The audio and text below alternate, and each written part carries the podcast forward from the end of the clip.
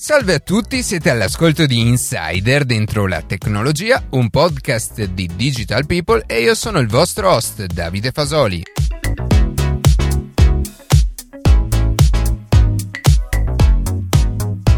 Iniziamo subito con una velocissima notizia, ovvero WhatsApp ha raggiunto i 2 miliardi di utenti, cifra incredibile ed ennesima prova di quanto ormai la comunicazione digitale sia predominante. Nella puntata di oggi però parleremo di musica e di come l'intelligenza artificiale possa essere in grado di produrre in autonomia degli interi brani. Prima di cominciare vi ricordo i nostri contatti partendo dal sito web dentro la tecnologia.it. Potete inviarci una mail con domande o suggerimenti a redazione@dentrolatecnologia.it oppure un messaggio vocale sulla nostra chat di Telegram. Se trovate interessante il podcast, considerate la possibilità di condividerlo, che per noi è un ottimo modo per crescere. Infine potete ascoltarci con un nuovo episodio ogni sabato mattina su Spotify, Apple Podcast, Google Podcast oppure direttamente sul nostro sito.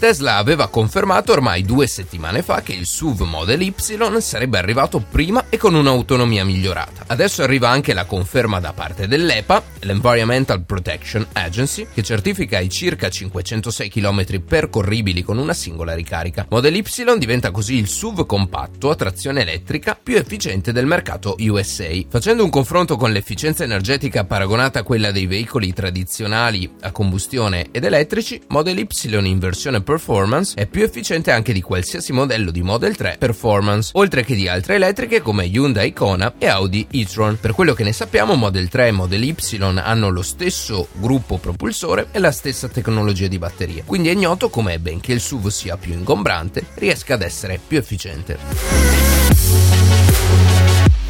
Gli effetti negativi del nuovo coronavirus riguardo l'industria della tecnologia non sembrano volersi arrestare. Recentemente sono arrivate le prime rinunce dei più grandi produttori di dispositivi elettronici alle principali fiere di tecnologia di febbraio. Per esempio, all'ISE di Amsterdam hanno rinunciato già LG e il 20% degli espositori cinesi e sembra che presto arriverà anche la conferma da parte di Samsung e Sharp. Anche se le fiere rimangono per la maggior parte confermate, lo stesso non si può dire del Mobile World Congress di Barcellona, che recentemente è stata cancellata definitivamente a causa del virus. In ogni caso, il problema più rilevante riguarda l'ambito produttivo, in particolare il settore dell'elettronica di consumo e professionale. Attualmente, infatti, molti degli stabilimenti più importanti in Cina sono chiusi per mancanza di manodopera, quindi il rischio principale è che entro i primi di aprile i magazzini possano rimanere a corto di merci. La preoccupazione principale è che gli operai che dovrebbero tornare a disposizione dopo la conclusione delle ferie per il Capodanno cinese possano essere minori del previsto, causando di conseguenza rallentamenti dal punto di vista produttivo, se non un arresto completo della produzione nel peggiore dei casi. È stato presentato il nuovo Samsung Galaxy S20 ed è diviso in ben 3 modelli, ognuno dei quali possiede connettività 5G e 4G. Le differenze principali tra i nuovi modelli consistono principalmente nelle dimensioni dello schermo, che corrispondono in ordine crescente per fascia di prezzo a 6.2 per l'S20, a 6.7 per l'S20 Plus e infine a 6.9 per l'S20 Ultra. Quest'ultima è la versione più completa, che include un sensore da ben 108 megapixel, nettamente superiore ai 2 sensori da 12 megapixel nelle versioni meno costose. Il nuovo Samsung S20 offre anche la possibilità di registrare video fino in 8K grazie al teleobiettivo da 64 megapixel. Sicuramente la qualità 8K offre definizione superlativa, ma bisogna tenere in considerazione anche il costo in termini di archiviazione. Samsung ha infatti spiegato che un singolo minuto in registrazione 8K occuperà circa 600 MB di memoria, con la possibilità però di riprendere fino a un massimo di 5 minuti. Passando ora alla seconda novità, oltre ai nuovi Galaxy S20,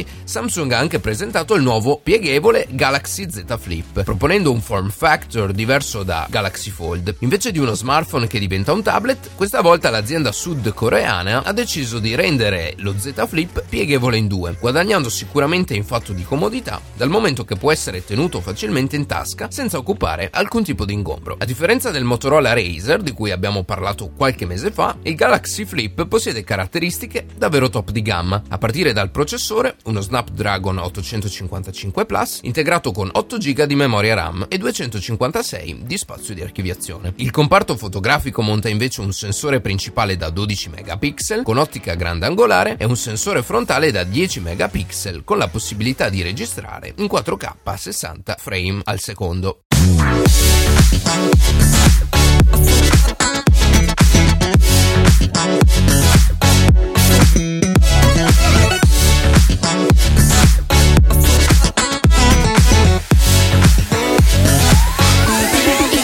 Avremo ancora bisogno di musicisti? Ad una settimana dalla conclusione della 70ª edizione del Festival della Musica di Sanremo è una domanda molto attuale da porsi. Un quesito un po' provocatorio, certo, ma che può essere uno spunto di riflessione per quello che è l'enorme cambiamento che stiamo vivendo in questi anni. L'utilizzo della tecnologia nelle forme d'arte più creative come la musica ha infatti stravolto completamente l'approccio che abbiamo con essa. E se fino a metà del XX secolo fare arte era prerogativa dell'essere umano, gli ultimi decenni hanno visto diversi esempi di come l'intelligenza artificiale, ovvero il computer, è riuscito a realizzare dei brani inesistenti e in totale autonomia. Il primo esempio di utilizzo in ambito artistico dell'intelligenza artificiale risale al 1958 con la composizione di Iliac Suite sullo stile dei corali di Bach. Dopo questo esperimento non si hanno più notizie di intelligenza artificiale collegata alla musica fino al 2016. In quest'anno Sony ha infatti sviluppato il software Flow Machines che ha realizzato un brano basandosi sulle canzoni dei Beatles. A gennaio 2018 viene poi pubblicato Hello World, il primo album interamente scritto e composto da Flow Machines e coordinato da un compositore francese. Hello World è molto differenziato passando da brani dance a brani più pop, tutti che suonano sorprendentemente bene, ad eccezione di alcuni punti in cui ci si può effettivamente accorgere di una certa artificialità. Sempre nel 2016 una startup di Lussemburgo lancia Aiva, specializzata nella realizzazione e composizione di musica classica e sinfonica, e per la prima volta è iscritta ad una società di gestione dei diritti d'autore come la SIAE. Il funzionamento è piuttosto semplice. Il software, analizzando migliaia di brani preesistenti e digitalizzati, riesce a creare un modello matematico in grado di produrre partiture nuove. Dopo un feedback umano che approva o meno il risultato, il computer riesce ad apprendere dagli errori, fornendo ogni volta dei risultati via via sempre migliori. Le composizioni così realizzate possono poi essere suonate da un'orchestra o affidate ad altri software di studio virtuale. Ad oggi Aiva ha pubblicato 2 album, Genesis e Among the Stars, che sfiderei chiunque a notare la differenza con un'opera umana.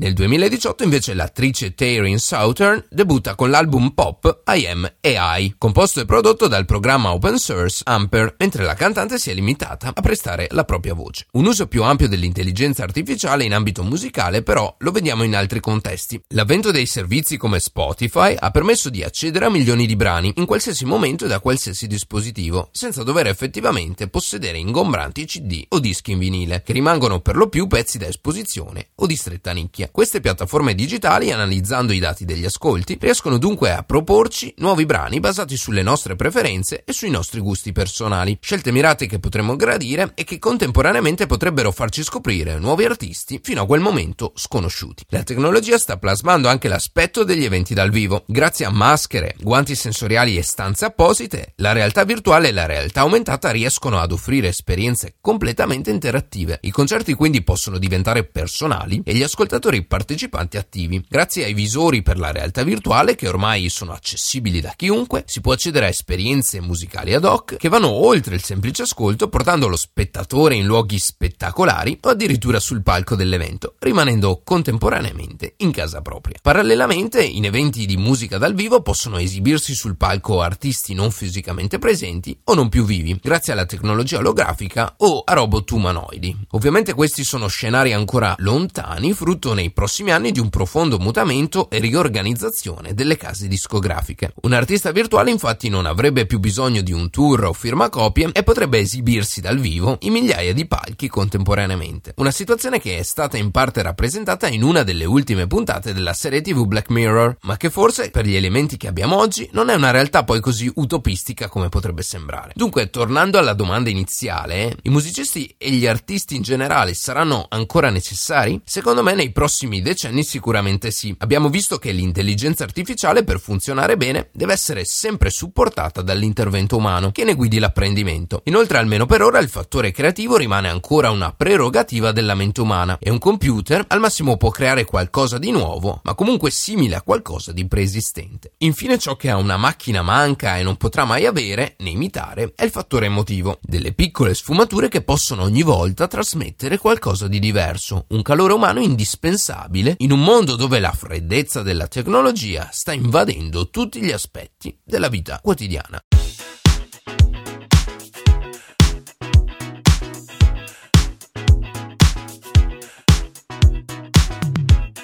E così si conclude questa puntata di Insider dentro la tecnologia. Ci tenevo a precisare che senza dubbio la tecnologia nel settore della produzione artistica sta in qualsiasi caso diventando sempre più presente. Ne abbiamo parlato oggi per quanto riguarda la musica, ma anche qualche settimana fa per quanto riguarda il mondo cinematografico, raccontando di The Irishman, l'ultimo gangster movie di Martin Scorsese, e delle tecniche utilizzate per ringiovanire gli attori. Se volete riascoltare quella parte, cercate l'episodio Sopravvivere con il 2%. Io ringrazio come sempre la redazione che ogni sabato mattina ci permette di pubblicare un nuovo episodio. Per qualsiasi tipo di domanda o suggerimento scriveteci a redazione@dentrolatecnologia.it oppure visitate il nostro sito dentrolatecnologia.it e non dimenticate di farci pubblicità. Noi ci sentiamo la settimana prossima, ciao a tutti.